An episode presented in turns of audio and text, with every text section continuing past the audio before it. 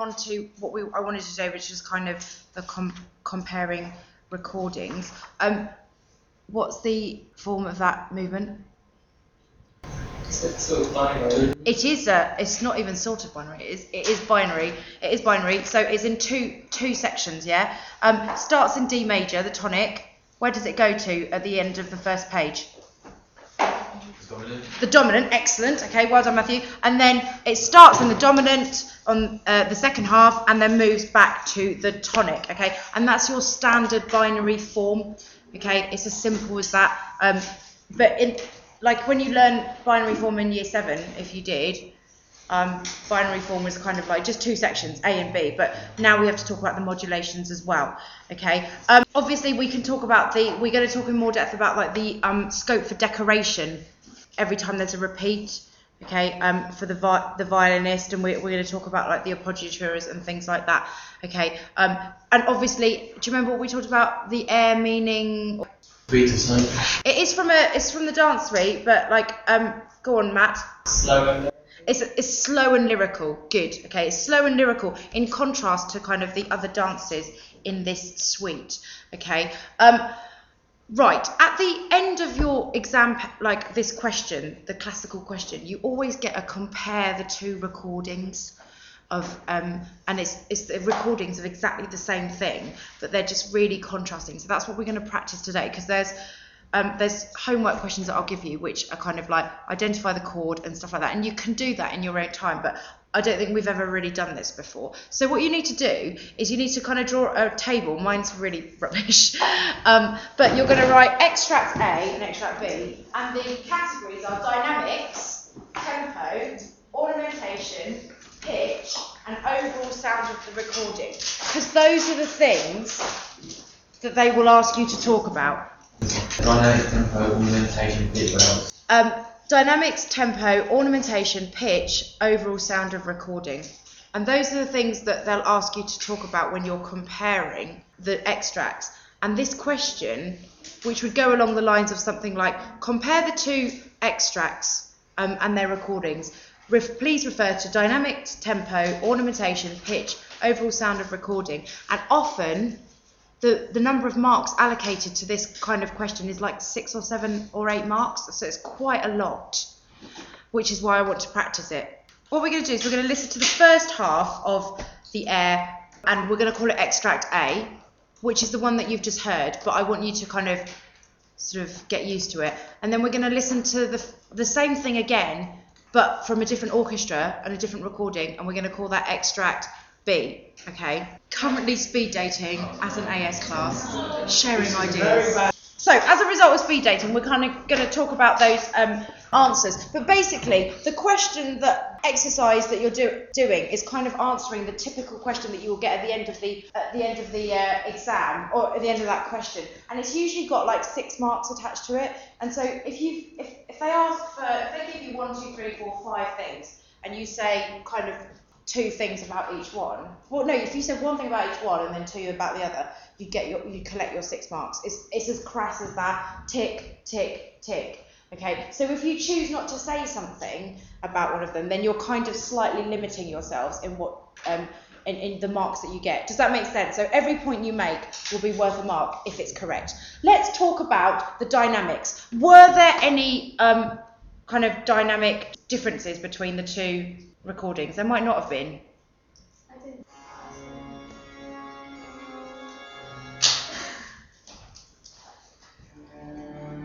They're about the same, aren't they? You are allowed to say that the dynamics are the same. Oh, get told off, it's still recording. Um, you are allowed to say that the dynamics are the same if you're kind of. It, it says, you know, usually it says comment on the similarities and differences. I want to talk about the differences today, but you are you can say, well, actually, the dynamics are exactly the same. That's fine. Okay, because then you've actually acknowledged that you've realised that you've got to talk about that. Okay, what about the tempo? Go on, Richard. Um, the first one always seems seems sort of like slow pace, but then the second one seems a bit slower. Okay, so give that to me in a summary sentence. Izzy. I said extract A is the same, but it's more totally slow but moving. So and extract B is very slow. Yes. Can you now like you're you're both right.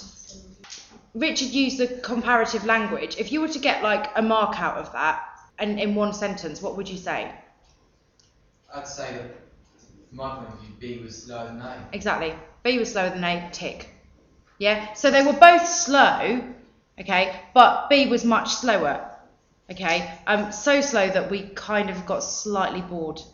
What about ornamentation? Uh, I said there was a bit more decoration in extract A. Yes, there was. There was mu- there was a bit more decoration in extract A. Does anybody? Yeah, go on, Matt. Um, I said there wasn't much interpretation of it in extract B, like in the first one. Good. Okay. Um, that, those are both exactly right. Um, extract A has more decoration and ornamentation, and extract B is quite there's kind of little, if any, interpretation. Why? Does anybody know why? Go on. Yes, Sam. So a much bigger orchestra, so they have to organise. Yes, exactly. So um, I suppose that would go in the overall sound of the recording. Okay, in the um, in the second recording, as Sam has rightly said, um, you've got a whole orc- you've got a much bigger orchestra playing, and in fact, um, not only are the orchestra not only is the orchestra bigger, but can you compare the kind of instrumentation of like the first and the second in, in like what is the difference? There's there's two orchestras. One's bigger than the other. There's one main difference between them. Libby. Um, in A, there's only one violin. Good. Okay. In A, you only have like a solo violin playing that violin one part, and I sus- okay. But the important thing is that in A there's a there's a solo violin, and that would go in your overall sound of the recording as well. I sup- and because there's only one violinist, they can do what they like. They can in- interpret away and decorate and ornament away. Did we all kind of get that as a result of our little speed date? Um, the most important one, I think, always is what about the pitch? Richard, go on. Extract B was a semitone higher than A. Yes, you didn't even have to say it by semitone, but extract B is definitely higher than A. Did we get that? Everyone, most people thought it was lower. Oh, okay, let's have a listen. Naughty, naughty, you might get done with it, but here we go. Let's have a listen. Do, that's the first note. Do, do. It's because you got confused between um because there are more there are more cellos in the second because there are more cellos in the um, orchestra in the second one. It feels like it's just lower, but it's not at all. Yes, Matthew. I know, I might know the reason why. Go on, tell us the reason why. It is a semitone high. Go on. Because the first one, I mean, played on period instruments, which for some reason are semitone lower. Perfect. Okay, absolutely perfect. The extract A is played on period instruments. They sound a bit different, don't they? There's no, um, I don't know. The tone is a bit. I'm not saying it's not a warm sound, but it's just kind of like. Kind of use faster bows. Whereas the second one is a modern orchestra, as as you you would be li- used to listening to.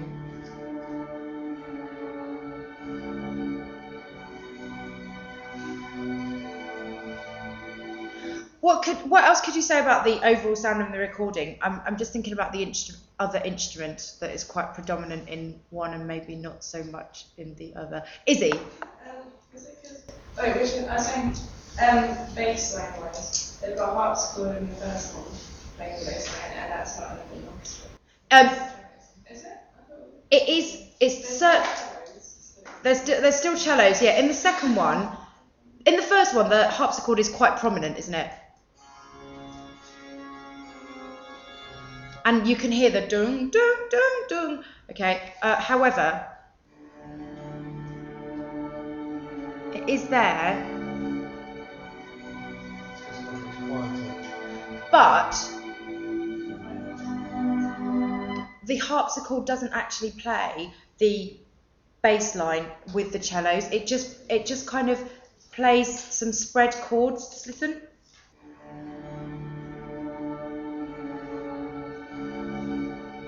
Oh, it does, but it's not as prominent. So that you know that is something that you can um, point out because we're talking about the, the difference in recording as well. So we're not just talking about like um, the instruments that are being used. We're say we're saying that the harpsichord is very very prominent in the first extract. Okay, it's almost kind of a a major feature, whereas it's not so much in the second extract. Okay, and that, that's really, really important as well. Um, sometimes, I'm not quite sure if it's relevant on this one, but sometimes you can sort of talk about the quality of recording.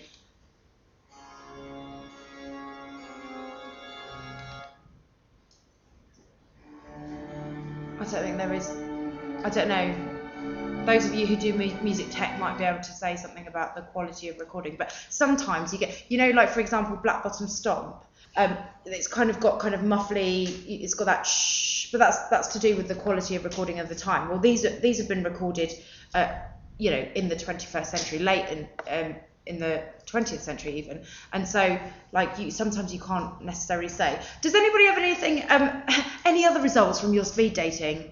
Does that does that make sense? That's a really important question because as well as kind of identifying things like um, the appoggiaturas and the trills that you identified last week, the kind of question that you get, and like the chords as well, and I've got some homework for you on that. The kind of question that you get, I'm just going to show you here, um, that we'll give you for a mock at some point. This this big paragraph here that's empty.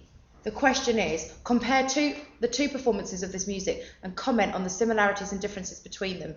You may wish to refer to such aspects as dynamics, tempo, ornamentation, pitch, and the overall sound of each recording. Eight marks. Eight marks. So as you know, you, you have to write as much as possible. But it says you may wish to refer. Well, you'd be foolish not to refer to them because they've told, basically told you to refer to them. And also, it stops you saying things like um, extract B sounds a bit heavier.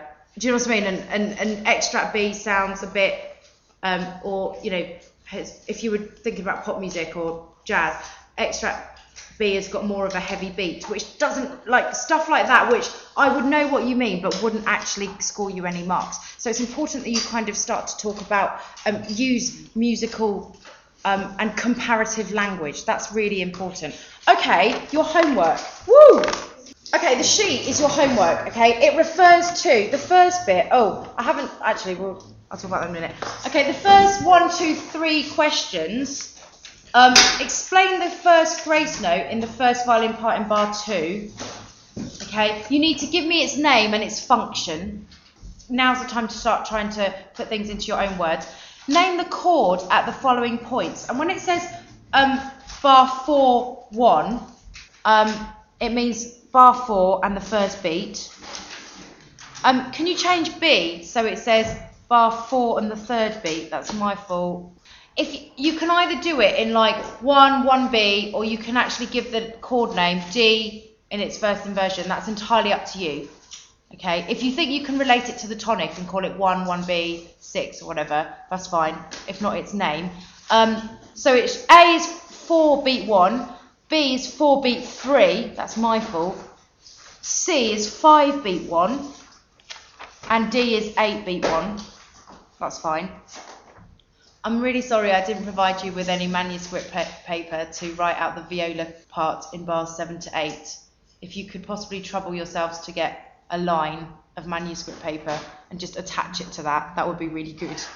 Um, write out the viola parts of bars 7 to 8 in the treble clef. Can you please make sure that you write the key signature, even though you would be given that in an exam?